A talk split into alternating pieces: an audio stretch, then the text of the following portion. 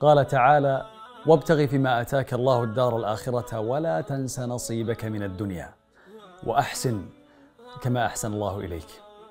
تحدثنا في هذه الحلقة عن الاتزان وما الفرق بين الاتزان والتوازن آه، في آه، وجهة نظر ضيفنا وكيف يكون الإنسان متزنا وما هي دوائر آه، الاتزان وما علاقة الاتزان بالإنتاجية الشخصية هذا وأكثر في حلقة ثرية مع الدكتور إبراهيم القعيد ويحاوره عبد الرحمن المقبل هنا في بودكاست نقوش.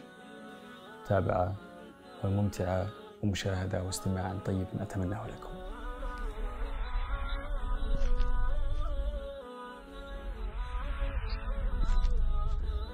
يا كرم الله. يحييك. أهلا وسهلا. عبد الرحمن. شرفتنا. يا أهلا وسهلا. كيف حالك؟ بخير ونعمة. يا أهلا وسهلا. آه أن يعني موضوع الحلقة مختلف بشكل كامل جدا ولكن سؤال ملح. كيف استطعت أن تؤلف 22 كتاب؟ آه، أعتقد رقم كبير بمشعل و آه، بطريقة أو بأخرى هو له ارتباط آه، في موضوع حلقتنا اليوم. والله يعني تأليف 22 كتاب لشخص مثلي خدم أغلب حياته في التعليم وفي مجال التدريس الجامعي. ما أعتقد أنه صعب آه، تجربتي في الحياة تخبرني بأنك إذا أردت شيئا وخططت له بطريقة جيدة تستطيع أن تحصل عليه. فعندما كنت طالب في جامعة الإنديانا في الولايات المتحدة الأمريكية آه، خططت آه، تأليف أول كتاب لي ولم أخرج من جامعة جامعة إنديانا بالماجستير والدكتوراه إلا وقد ألفت تقريبا ثلاثة كتب. ما شاء الله. من 22 كتاب هذه. كانت تخصصية ولا كانت لا نعم. كانت الكتب الثلاثة اللي ألفتها كانت عن تعليم اللغة الإنجليزية. وكيف يتعلم الطالب العربي. في تخصصك يعني. أي في تخصصي. لكن بعد ذلك عاد آه، امتدت المؤلفات إلى التركيز على آه، التنمية الذاتية والتي فيها أغلب كتبي الآن حيث بدأت كتابي دليلك الشخصي للسعادة والنجاح عام 1400 ويمكن 15 13 ثم توالت كتبي واخرها كتاب آه، ألفته قبل آه، عدة أشهر آه، عن عش راضيا وسعيدا. عش راضيا وسعيدا يعني. عش راضيا وسعيدا. وش ممكن والعنوان الفرعي ما هو؟ هو الكتاب عش راضيا وسعيدا بمعنى كيف تحقق أيوه السعادة والرضا في حياتك. مم. نحن نركض ونلهث خلف هذه الحياة وأغلبنا إذا جاء ينام في آخر النهار لا يشعر بإحساس السعادة فالكتاب كتاب صغير جدا لكنه يخبرنا كيف نصبح سعداء وراضين في حياتنا وأن آه، نستلهم العبر من حولنا وأن أيضا آه، نكرم نعم الله سبحانه وتعالى التي أنعم بها علينا. الله سبحانه وتعالى يريد للإنسان أن يكون سعيد وراضي وعايش بطريقة جيدة وحياة كريمة ولا يريد أن يعذبنا بهذه الحياة. يريد أن يكون يرى الإنسان سعيدا. لذلك سترى في آه، آيات القرآن لا تحزن ورددت إلى ما لا نهاية في القرآن آه، ولا هم يحزنون. كم رددت هذه الآية في القرآن الكريم؟ بمعنى أن الله سبحانه وتعالى لا يريدنا أن نحزن أو نهتم أو نقلق. يريدنا أن نحقق العبادة. فإذا حققنا العبادة له سبحانه وتعالى هو سيتحمل كل شيء بفضله وكرمه. الآن هذه هذه نبذة عن بعض ال ال ال الكتب. ذكرتني أنت في المداخلة اللي مش مداخلة؟ آه سألتك سؤال أنا في نحن نعد المحاور. قلت لك والله الاتزان ولا التوازن قلت لا في فرق كبير بينها. آه كيف أبو مشعل؟ ما أدري. نعم إحنا اليوم آه، حلقتنا كما فهمت هي عن التوازن. نعم. آه، والتوازن غير يعني الاتزان. الاتزان آه، يعني معناه آه، محدود معناه آه، لحظي. يمكن التوازن في الفكرة التوازن في التفكير آه، آه، آه، أو أقصد الاتزان. في التعبير عن نفسك الاتزان في ال- الوقوف الاتزان في الحركة. لكن التوازن شيء مختلف تماما. التوازن هو ربما هو أصل الحياة وهو أهم شيء في هذه الحياة وأن الحياة كلها مبنية على قضية التوازن. خلق الله سبحانه وتعالى للبشر ولل... لل... للإنس وللجن. ترى فيه نوع من التوازن. أول يعني شيء ما يلفت نظرك في قضية التوازن هذه لاحظ الم- المخلوقات الثلاثة الجن الإنس و الملائكة. نعم. كل واحد من هذه المخلوقات له طبيعة مختلفة عن الثاني. أيوه. واحد يعني مثل ملائكة ملائكة مخلوقات خلقت لطاعة الله سبحانه وتعالى تماما وتحقيق مراده. مخلوقات لا تفكر وليس لديها عاطفة.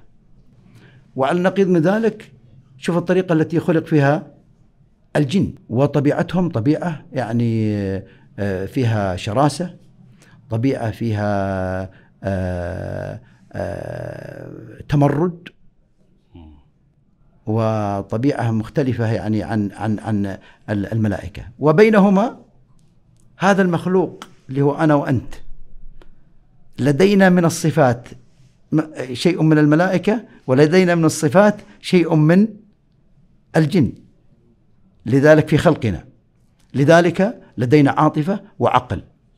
لدينا يعني قيم عظيمة نصب إليها ولكن ربما هناك نوازع تمسكنا إلى الأرض وتصلنا إلى أسفل السافلين كما قال الله سبحانه وتعالى. فالتوازن التوازن في الحياة هو أصل الحياة. لذلك عندما يعني آه، جاء المفسرون يفسرون يعني آيات التوازن وما قيل في التوازن وعمل التوازن. وأنا ذكرت هذا الحقيقة في آه، واحد من كتبي آه، قمة التميز الشخصي والاحترافي آه، وركزت على موضوع التوازن في الحياة. وقلت ما هو مراد الله سبحانه وتعالى من هذا التوازن؟ عندما ننظر إلى قضية التوازن نرى أن الله سبحانه وتعالى ركز على مجموعة من أنواع من التوازن. التنازز التوازن من ناحية شرعية التوازن من ناحية طبيعية ثم التوازن طبيعية يعني؟ سأتحدث عنها. النوازع من أول شيء من الشرعية ثم الطبيعية ثم الفطرة ما يسمى بالفطرة. أعطيك أمثلة. التوازن من ناحية يعني شرعية. الله سبحانه وتعالى أرسل الرسل بالتوحيد والتوحيد يضبط العلاقات الإنسانية والطريق أو الطريقة التي يفكرون بها ويحدد المسارات التي يجب أن يسير فيها الإنسان في هذا الكون في طريقه لعبادة ربه سبحانه وتعالى. الله سبحانه وتعالى خلقنا لعبادته أليس كذلك؟ ولكن كيف نعبده؟ كيف نعرف آه، طريقة عبادته؟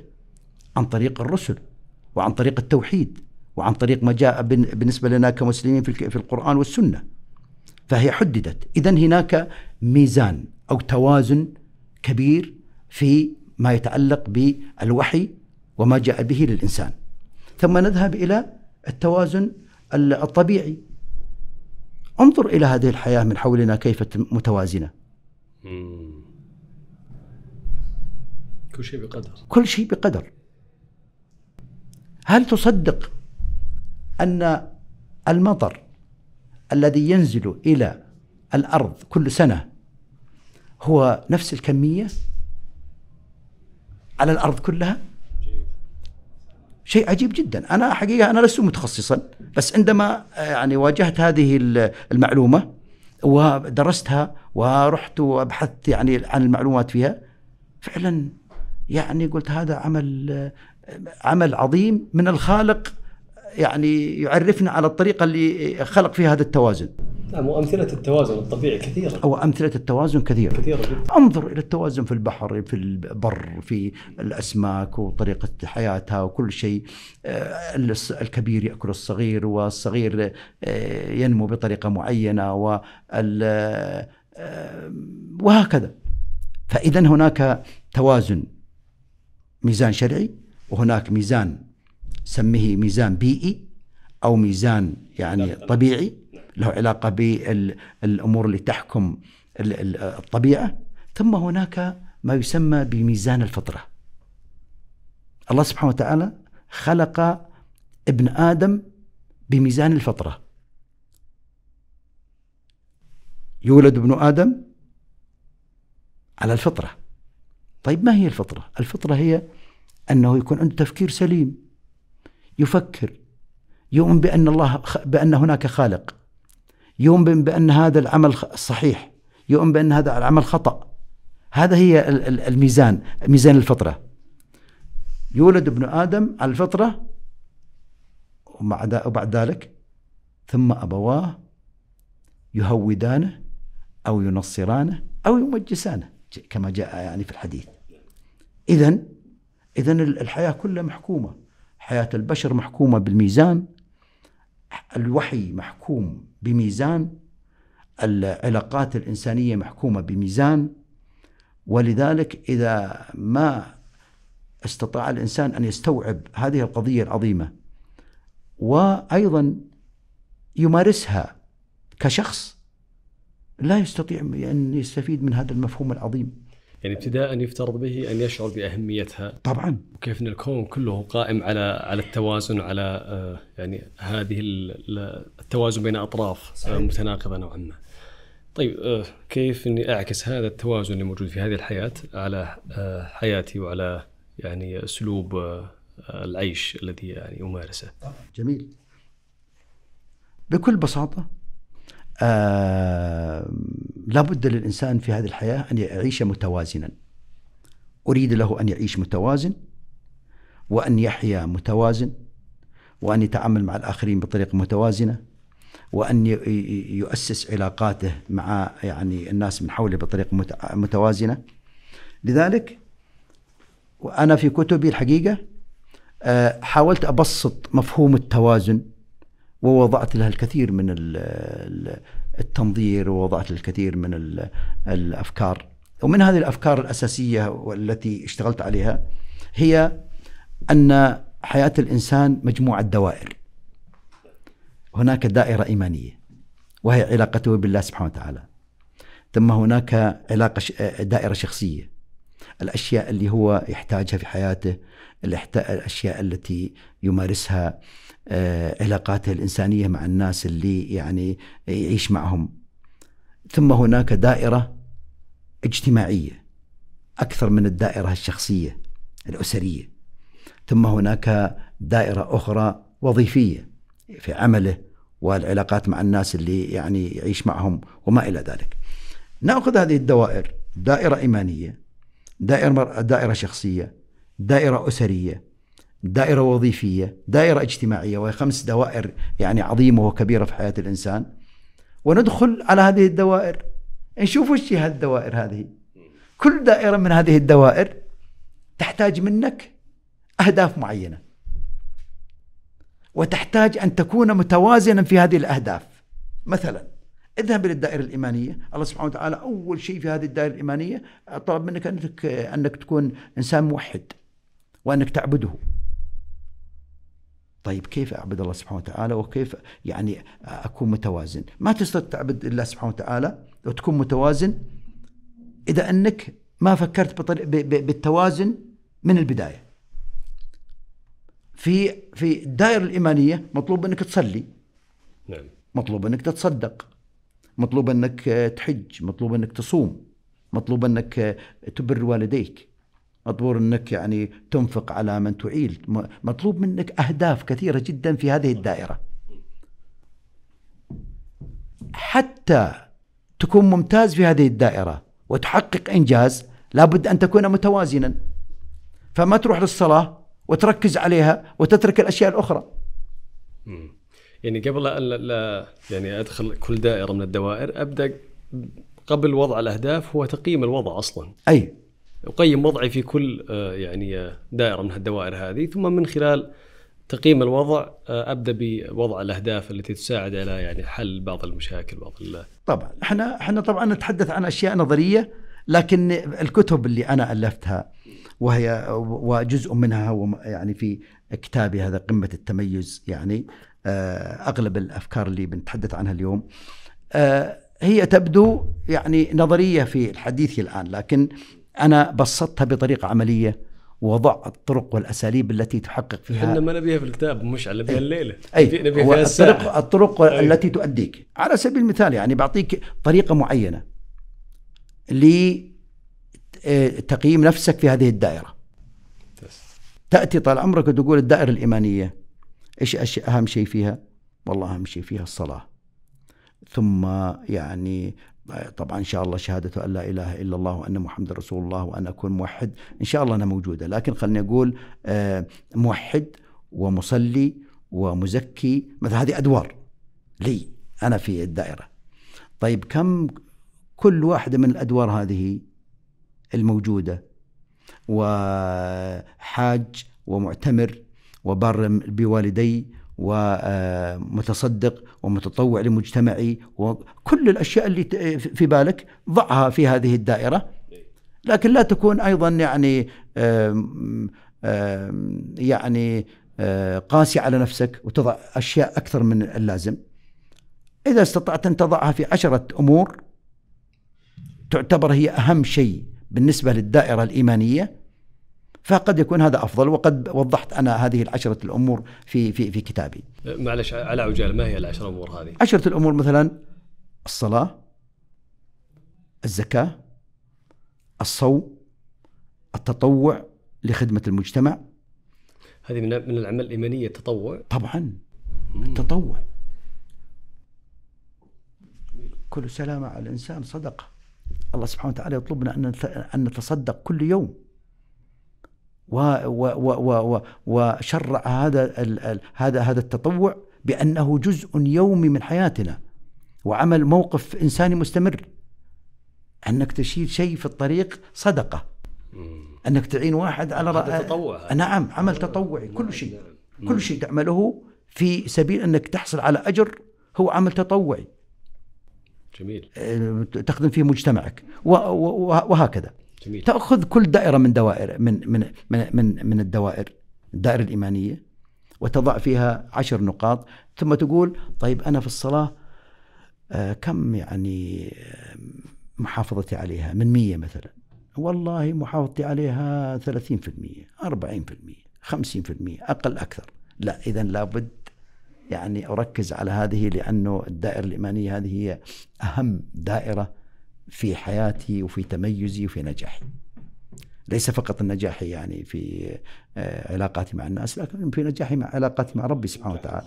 أي ف وهكذا تأخذ هذه الدوائر وتضبطها ثم تقول خلاص الصلاة تقريبا ستأخذ من يومي آه، 13% التطوع سيأخذ مني آه، 2% ال- الصدقة لأنها ما تتكرر تأخذ في اليوم مثلا 1% أو يمكن آه، أقل.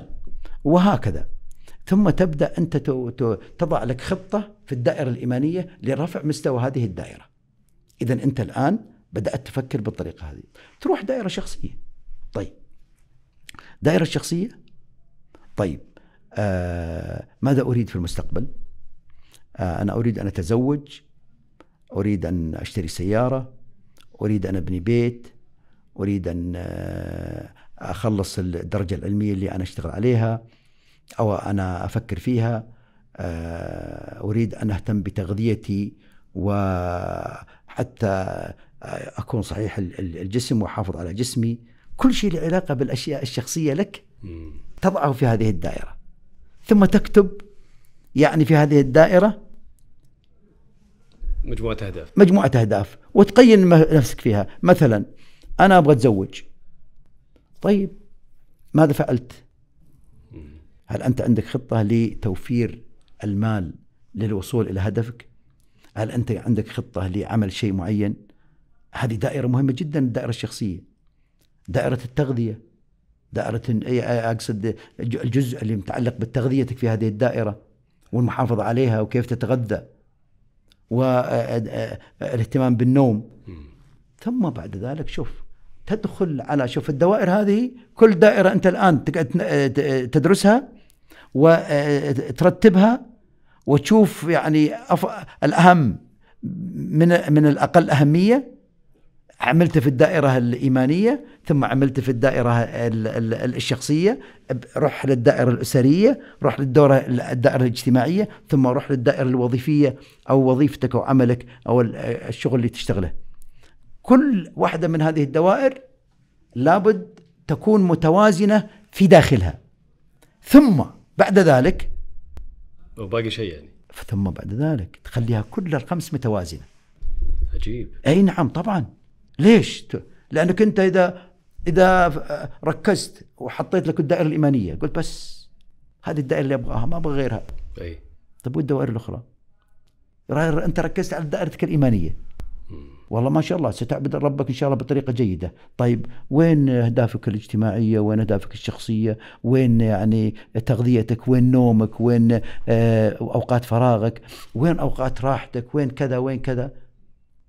اذا أنت أنت اهتميت بدائرة وهي أهم الدوائر لكنك أنت غفلت الأشياء الأخرى. لذلك لابد أن أن توازن هذه الدائرة. يعني جيد ممتاز يكون في توازن وكلام هذه الحالة المثالية أن تكون كل الأمور متوازنة لكن هذا لا لا, لا يكون لا يتأتى أصلا. مستحيل تصل إليه في في في الواقع. يعني واحد والله مثلا الآن عنده آه، بحث ماجستير دكتوراه ايا كان. فطبيعة ال ال الوقت اللي هو فيه والحالة اللي هو فيها تستلزم آه، وقت وقت عالي وجهد وممكن يكون مال أيضا آه، تجاه هذا الأمر على حساب بعض الأمور الأخرى، ممكن على حساب صحته، أسرته، على حساب كثير من الأمور، حتى الأمور الاجتماعية ممكن ما يذهب لي يعني كثير من المناسبات لارتباطه بهذا العمل، فهل نقول إنه هذا مش متوازن الآن تراك أنت وضعك خطأ؟ طيب ثلاث أربع سنوات أستمر على هذا النمط أنا. يا سلام عبد أقصد إنه اي يعني إنه هالفصل فيها إنه خلاص أنت مش متوازن آه، تحتاج إعادة نظر. المثال الذي أنت ذكرت مثال ذكي جدا ومثال مهم جدا في أهمية التوازن. ماذا تتوقع أغلب الناس؟ خلني أنا وياك بس ما ندري وش الآخرين بيفعلون، لكن أنا وياك ماذا تتوقع أن نفعل إذا جانا رمضان؟ غالبا نركز على أي أهداف الدائرة الإيمانية. نركز عليها ونهتم فيها ونستثمر فيها بقدر ما نستطيع. ونقول هذه أكبر فرصة لنا في حياتنا. لذلك نضع فيها. وربما يعني نسينا بعض الدوائر الأخرى. نسينا دوائر الصحة ودوائر كذا. لكن إذا جاء الصيف وجاء شهر جولاي وأوغست وجاء وقت السفر وقت الراحة وانت تبغى تاخذ إجازتك؟ إيش الأشياء اللي تبغى تركز عليها؟ الاسره ها؟ جميل جدا. تركز على أسرتك. تبغى تركز على يعني آه، راحتك النفسية آه، آه، اهتمامك بالتغذية اهتمامك بالمشي والحركة وما إلى ذلك. نعم. اذا التوازن يجب أن يكون هو القاعدة والمناسبات. أو الظروف التي تمر عليك في حياتك يجب أن تكون هي الشذوذ من هذه القاعدة. والشذوذ من هذه القاعدة مهم جدا لأننا أناس ما يعني تسيرنا ال- المعادلات الرياضية ولا تسيرنا الدوائر اللي نضعها هذه الدائرة هذه والدائرة هذه والدائرة هذه. لا. روبوت أي ما نحن لسنا كذلك. نحن ناس عاديين ممكن آه، آه، يعني أنت مهتم بدائرتك الإيمانية لكن تجيك ظروف معينة في فترة معينة أنت يعني مضطر أنك تكون مع يعني زوجتك في المستشفى ولا مع ابنك و آه، ظروف الحياة تجعلك آه، تقوم بأعمال آه، مختلفة عن ما تريد أن تقوم به في ظروفك العادية وهكذا. لكن الشيء الذي أريد أن أقول أن الإنسان يجب أن ينظر إلى الحياة بطريقة متوازنة. ينظر إلى أدواره بهذه الحياة عن طريق دوائر رئيسية، دائرة الإيمان وهي دائرة عظيمة جدا ويجب الاهتمام فيها. الدائره الشخصية وهي دائرة عظيمة ومهمة جدا بالنسبة لنا لازم نهتم فيها. ثم الدائرة الاجتماعية وهي أقل أهمية طبعا. وثم الدائرة ال ال ال ال ال الوظيفية الأسرية والوظيفية والدائرة ال- ال- ال- ال- الوظيفة بالتأكيد يعني مهمة جدا لكنها بالتأكيد ليست يعني أنا بقول لك يا عبد الرحمن. طيب الآن عندنا مجموعة آه، دوائر. عندنا دائرة إيمانية دائرة أسرية دائرة شخصية دائرة اجتماعية ودائرة وظيفية. أيهما يعني أهم؟ الأولوية يعني؟ أي تعتقد لها الأولوية؟ الإيمانية. الدائرة الدائرة الإيمانية صحيح. ثم ثم الذاتية الشخصية. ثم الذاتية الشخصية. نعم. الأسرية ثم أي. الاجتماعية ثم المهنية. ولكن هي أعتقد أن لا تتحقق بهذه الطريقة يعني. أنت لا تستطيع لا تستطيع أن تكون أسرة ما لم يكن لديك مهنة ولا يعني فيها فيها ترابط فيها لخبطة. فيها ترابط. أي. فيها ترابط. لكن فيها أولويات. مم. إذا جاء يوم من الأيام أنت مخير بين, بين أن تترك وظيفتك أو تترك أسرتك. لا ولا شك يعني. أي طبعا الخيار واضح. مم. لأن الخيار, الخيار بيروح للأولويات في حياة الإنسان. نعم. أي. هذا يفيدنا في إيش؟ ها؟ يفيدنا في يفيدنا طال عمرك في أننا نعرف بالضبط عندما نتحدث عن أدوارنا وأولوياتنا إن وين الأولويات الحقيقية وين الأولويات الأقل واللي ما هي في الواقع حقيقية. بعض الناس يقول لك يعني عملي يا أخي هو كل حياتي. أنا عملي طال عمرك هو كل شيء في حياتي. لا ينوم نوم زين ولا يأكل أكل آه، جيد ولا عنده علاقات اجتماعية ولا آه، آه، طول وقته هو في عمله ثم إذا أخذ طال عمرك سنين وهو على هذه الحالة جته قرحه المعدة ما هو السبب؟ السبب أنه عدم التوازن في أنه ركز على دائرة وهي دائرة العمل وحط وقته أكثر فيها ب وترك دائرة الأسرة ودائرته الشخصية. مم. لذلك يعني من ال ال الأبحاث الحقيقة اللي أنا آه، لا أزال والله أتذكرها من سنين طويلة جدا. وهي آه، عملت من مجموعة كبيرة جدا من الباحثين في جامعة هارفارد الأمريكية. آه، ونشرت في مجلة جامعة هارفارد آه، تقول الدراسة كيف يحقق الإنسان التوازن في حياته وجاءت الدراسة بعد يعني كثير من من رجال الأعمال يحترقون في حياتهم بسبب تركيزهم على عملهم وتركهم أسرتهم وتركهم الاهتمام بأنفسهم. فيقولون لماذا يفعلون الناس هذا؟ قيل يفعلون ذلك لأنهم لا يعرفون أهمية التوازن هذا واحد. شيء ثاني لا يع- يعرفون كيف يتصرفون عندما تدخل الأدوار على بعض. كيف؟ وأفضل الناس الذين نجحوا في تحقيق التوازن هو الذي وصل إلى معادله يسميها هذا يكفي.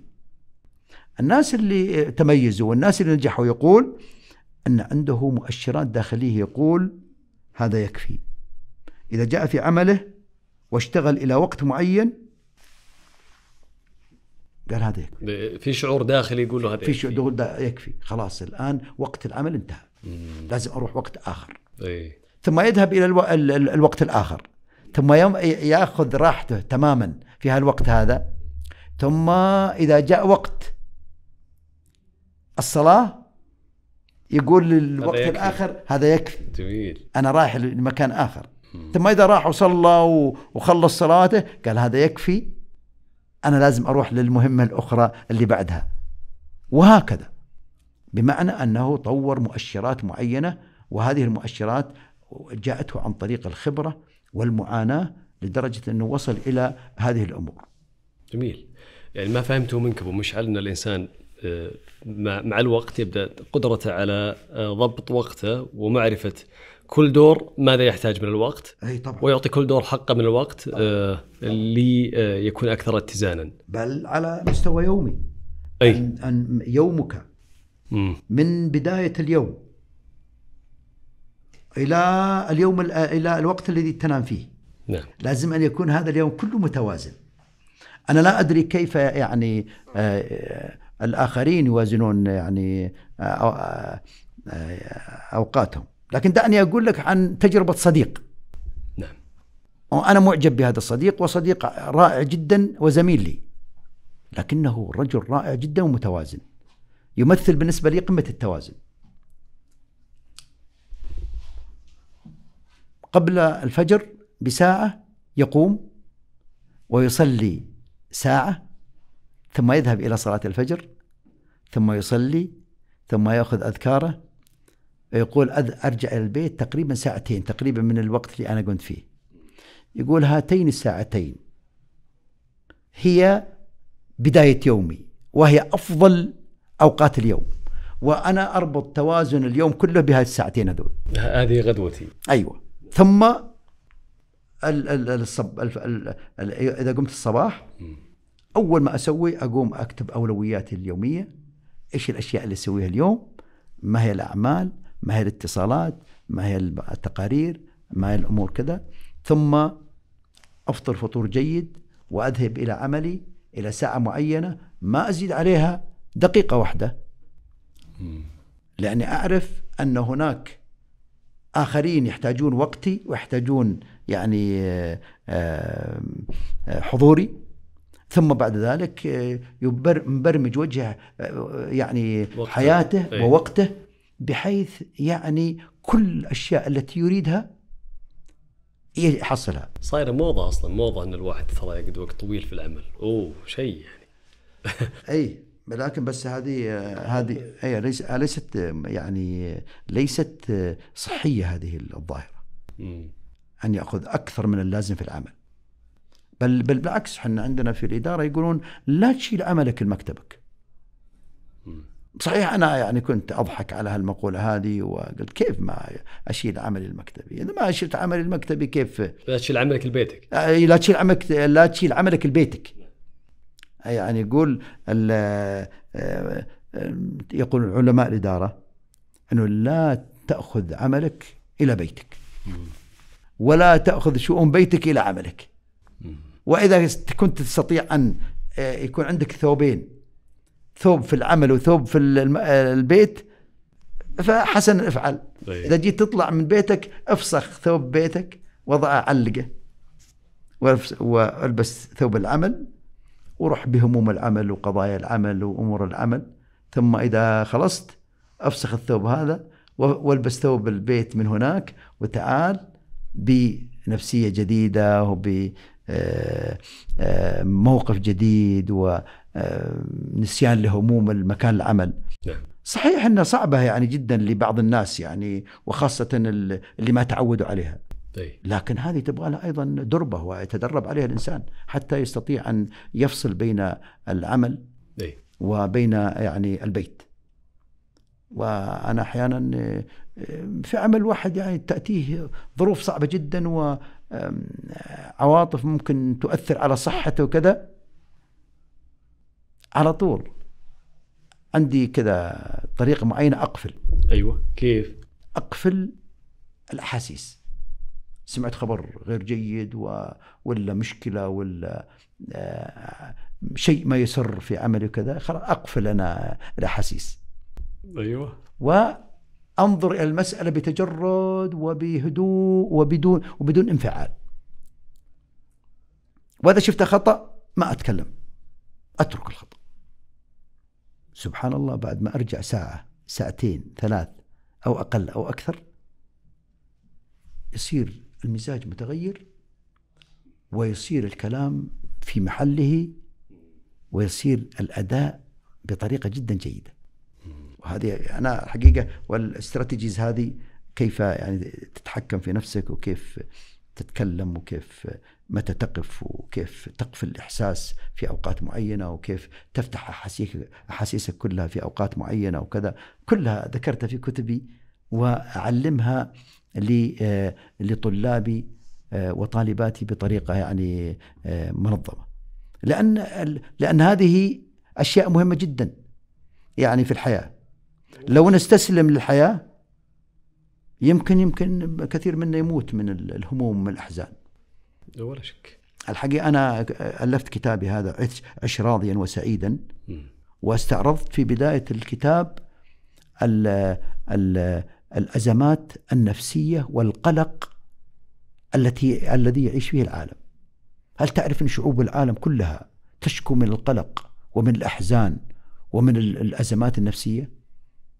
وهل تعرف أنه يعني آه، بلد مثل أمريكا وبريطانيا والصين وغيرها من البلاد مستوى القلق يجي إلى 30 و35% من عدد سكان البلد. كله عنده أزمة كبيرة جدا في حياته وعنده قلق يعني ما هو قلق عادي قلق اللي يروح ويجي لا قلق مزمن. ووضحت جبت إحصائيات وجبت القلق يبدو ان الآن أصبح من أكثر الاضطرابات على مستوى العالم، يعني إحنا في السعودية ترى الآن أكثر اضطراب آه، أكبر قاتل في العالم هو القلق الآن على حسب منظمة الصحة العالمية.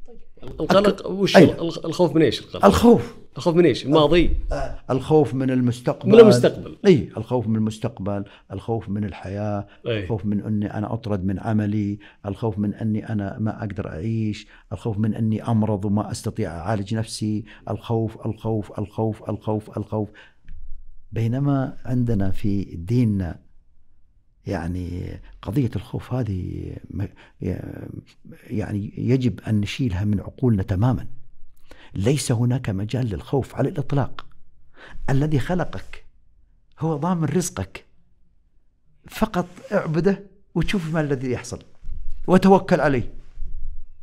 سبعون ألف من أمتي يدخلون الجنة بدون آه، عذاب ولا حساب. قيل ما هم يا رسول الله؟ قال الذين لا يتطيرون ولا يتشاءمون وعلى ربهم يتوكلون. ناس ما ما لا يحزن ولا يملى رأسه من الهموم ولا يعصب ولا يلعن ولا يتلفظ بألفاظ بذيئة ولا مزاجه سيء وبذيء طول النهار. لا. ناس هادئين. ناس طال عمرك يعرفون أنه كل شيء يحصل هو بقدر الله سبحانه وتعالى. وعجبني أحد العلماء قبل كم يوم صراحة آه، شفت له مقطع آه، رائع جدا صراحة. وأنا يعني آه، كنت قبل ذلك يعني متأمل لقصة الخضر عليه السلام مع نبينا موسى عليه السلام. الله سبحانه وتعالى أرسل موسى للخضر قال له اذهب إلى هذا الرجل أو هذا النبي هذا المخلوق ما ندري وش هو الخضر. ما أحد علمنا آه، ما هو. قال آه، فعندما جاء ليتعلم من هذا الرجل أو من هذا المخلوق لا ندري هو نبي أو يعني ملك أو آه، أي شيء غير ذلك. عندما جاء أول شيء ذهب معه في السفينة فبدأ الخضر يخرق السفينة. قال له كيف تخرق السفينة؟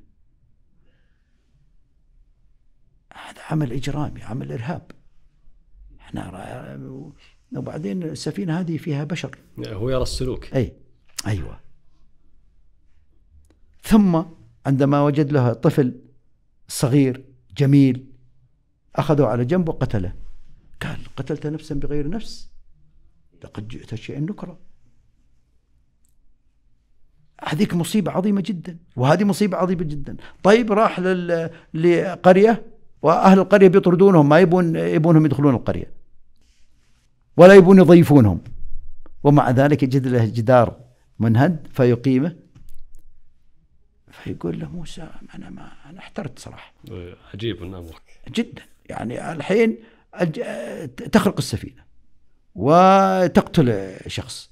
والآن الناس يطردون من البلد وأنت تقيم لهم تبني لهم تبني لهم يعني جدار.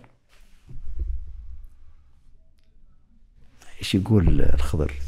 وما فعلته عن أمري. الله سبحانه وتعالى أرسل هذا هذا المخلوق ليعلمنا كلنا القدر. بأن القدر هو بيد الله سبحانه وتعالى وأنه هو الذي يسير القدر. المصيبة التي حصلت لأصحاب السفينة ألم تكن مصيبة؟ بالله ولا مصيبة. بس هل كانت في صالحهم؟ ولا لم تكن في صالحهم؟ المآل نعم. أي نعم كانت في صالحهم بعدين. طبعا طيب الولد الصغير عندما قتل هل كانت مصيبة؟ مصيبة كبيرة جدا.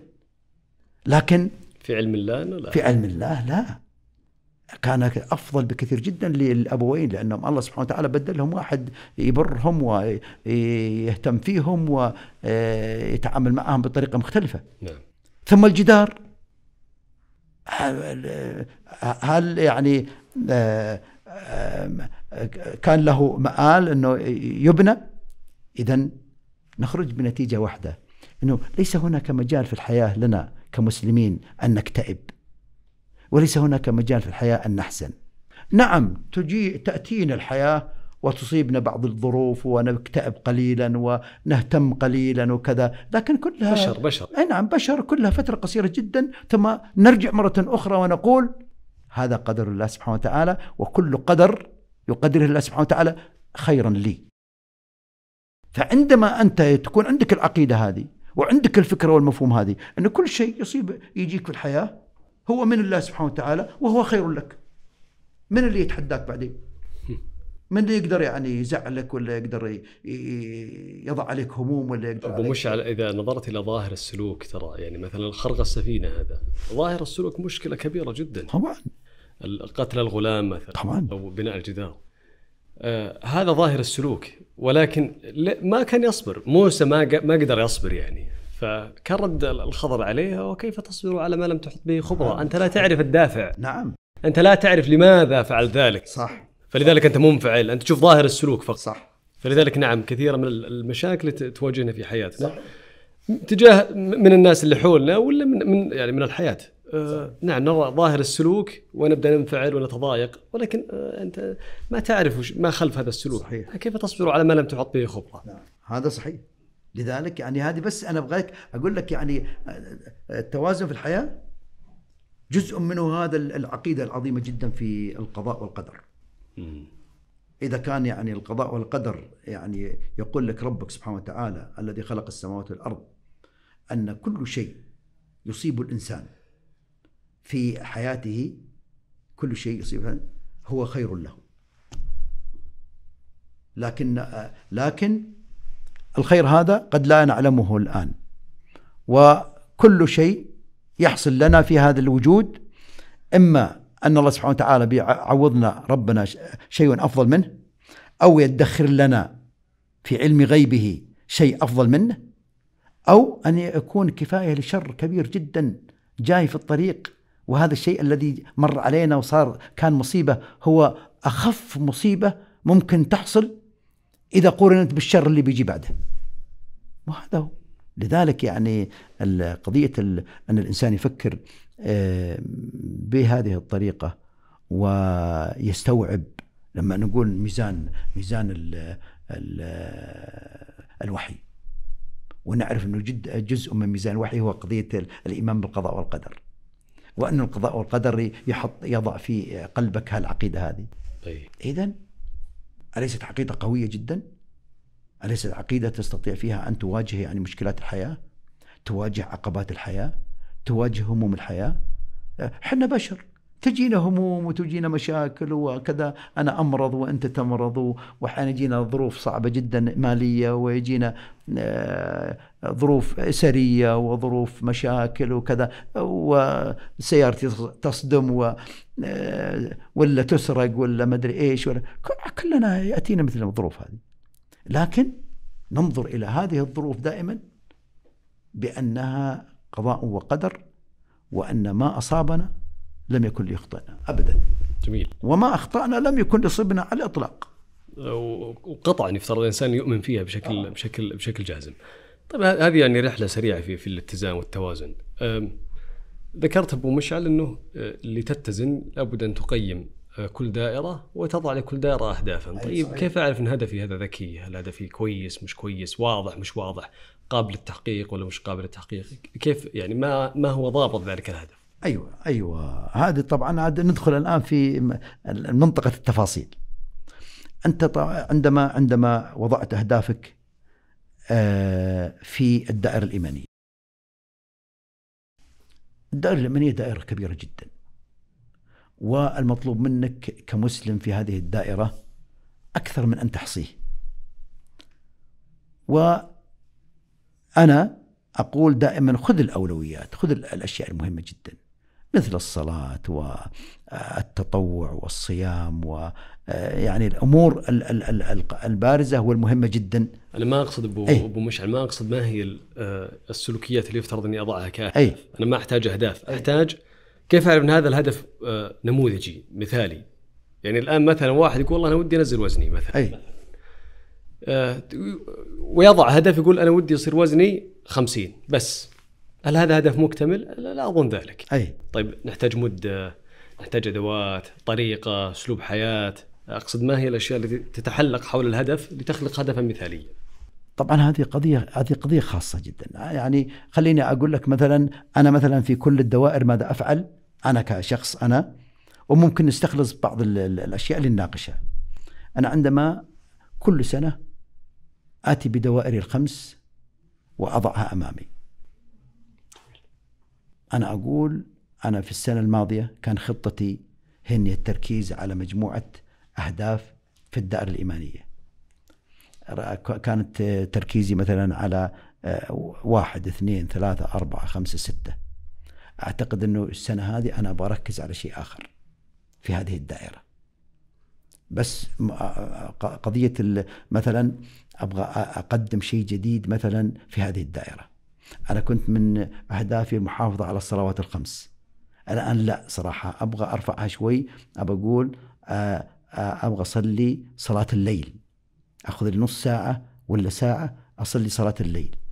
لأني سمعت الحقيقة من الناس اللي حولي بأنه مثل الإجراء هذا في حياة الإنسان ممكن يغير آه، أشياء كثيرة جدا في حياته. لذلك هذا من التغيير الإيجابي اللي ممكن يسوى. ثم تقول طيب بالنسبة للحج والعمرة والله السنة هذه الحمد لله أنا حجيت فما أحتاج أنه السنة الجاية مثلا أحج. لكني مثلا ممكن المبلغ هذا اللي أنا أبغى أحج فيه ولا أبغى أعتمر فيه ممكن أحطه في صلة بر للوالدين ولا ممكن أحطه صدقة جارية لوالدتي المتوفية ولا شيء من هذا القبيل. يعني أنوع كل سنة أنوع في هذه الدائرة وأخليها مكتوبة. ويعني أنا أتحدث يعني عن نفسي وأنا ما أبغى أتحدث عن نفسي كثير الحقيقة لكن بس لي لأهداف التعليم صراحة. أنا عندي خطط كل سنة اللي, أسويها لنفسي. من سنين طويلة جدا من 1406 7 وعندي خطة لكل سنة آه، عندي خطة لشخصيه خطة غير خطة العمل خطة شخصية. آه، الدائرة الإيمانية الدائرة الشخصية الدائرة الأسرية. الدائرة الدائرة الاجتماعية. ثم الدائرة الوظيفية يعني أنا أحطها في مكان آخر وأهتم فيها بطريقة مختلفة. وأحدد أولوياتي. ما أدى أريد. أنا والله العام الماضي حققت إنجاز ممتاز جدا. لا والله أنا كنت العام الماضي مرة يعني يعني مقصر. مقصر لأقصى درجة في الدائرة الإيمانية. يمكن ما خذيت من من 100 يمكن 40 أو 30 في المية. لا السنة هذه لابد أرفع من مستوى شغلي مثلا أبغى أق- أقدم شيء جديد مثلا قراءة مثلا كم وجه من القرآن يوميا حفظ ثلاث آيات يوميا آه، زيادة كم ركعة في اليوم أو شيء من هذا القبيل. ثم إذا خلصت من الدائرة هذه أروح للدائرة الثانية الشخصية. طيب. ماشي ابو مشعل يبدو بنفس النسق بنفس النسبة. نفس النسق خليني أعطيك بس مثال صح. على الشخصية لأن صح. كثير من الناس ممكن يعني ريليت للشخصية أكثر من ال لل الإيمانية مثلا أقول أخذ الشخصية مثلا تغذية النوم ال- ال- التمارين ال- الرياضية ال- أوقات الفراغ آه، الأوقات السعيدة والمبهجة في اليوم. مثلا خذ هذه الأشياء. جميل. مثلا ك يعني آه، محددات أو كأهداف. ثم تجي ال- التغذية. طيب كيف تغذيتي أنا؟ هل أنا أم، من الناس اللي يأكلون من الأكلات السريعة هذه ولا من الناس اللي ما يهتمون بأكلي وكذا ولا من الناس اللي يختارون الأكل وينوعونه؟ ويهتم بالفيتامينز يهتم بالخضار الخضار يهتم بالفواكه يهتم بال- بقلة اللحم ولا يكثر وكذا وتصير ال ال ال ال الوجبة وجبة الأكل يعني متوازنة. وهذه مهمة جدا بالنسبة خاصة بالنسبة للناس يعني ال- الشباب أمثالكم. بالنسبة لنا يمكن أقل أهمية. وأنت ما شاء الله أي. الشباب. ف آه، إلى quality of sleep تشوف نوعية النوم عندك. أنا اكتشفت أنا قعدت أدرس آه، طريقة نومي وجدت اني في اليوم ما أنوم إلا يمكن خمس ساعات. كيف تدرسها؟ ابدا. كان متى يقوم؟ متى أنوم؟ متى كذا؟ ما كنت أفكر. ما كنت يعني ما كنت أدرك أن لي النوم هذه الأهمية في حياتي. ثم بدأت أرفع مستوى النوم شوي. اهتميت بالمخده اهتميت بنوع السرير اهتميت بالطريقة اللي أنا أنوم فيها بحيث إنه يكون هدوء وما عندي أي أمور مشتتات لا ساعة تخرج لا جوال لا آه، لمبة لا كذا وما إلى ذلك. ثم فرضت على نفسي أني أنوم مبكر كل يوم بحيث صار عندي على الأقل في اليوم من ستة إلى سبعة آه، ساعات وأنا أنوم نوم جيد ومتوازن. أثر هذا بشكل كبير جدا على صحتي بالكامل. وأنا متأكد أنه ملايين البشر بي بي لو جربوا هذا. لكن هذا ما يتمشى مع ط- طريقة حياة أغلب الناس إيش تبغى إيه. تقول لي؟ تقول لي روح ل- ل- ل- لسريرك الساعة عشرة ولا الساعة تسعة ونص. عشرة زين. اي صل من الساعة عشرة مثلا إلى الساعة أربعة. كم عندك من ساعة؟ ست ساعات. ممتازة جدا من أحسن ما يكون. أحسن ساعات العمر هي اللي تستثمرها في هالوقت هذا. ثم افعل ما تريد بعد ذلك. لذا كثير من الناس كثير من الأمراض كثير من ال- القلق كثير من الأحزان كثير من الاكتئاب يأتي بسبب عدم الاهتمام بال آه، بالنوم. بالنوم. طيب إذا اهتميت بنومك عن الدائرة واهتميت بأكلك. واهتميت بالتدريبات واهتميت بالأوقات الجميلة. إيش عندك أوقات جميلة في- حياتك؟ كم عندك وقت جميل؟ كثير من الناس يقول والله ما أدري إن شاء الله أني أوقاتي كثيرة. مم. أكتب لك عشرة أج- أشياء جميلة جدا إذا سويتها تشعر بالسعادة والراحة. والله من الأشياء هذه وش؟ ممكن لو جلست مع ابنتي الصغيرة مثلا عشر دقائق ربع ساعة يمكن يعطيني سعادة. يمكن لو رأت طلعت من البيت ورحت للحديقة اللي جنب البيت ومشيت فيها يمكن يعطيني شوية سعادة. يمكن لو رحت للزاوية اللي فيها الشمس بعد العصر وجلست كذا عشر دقائق ربع ساعة مع ال- الشاي ومع كوب شاي ولا مع كتاب ممكن تعطيني سعادة.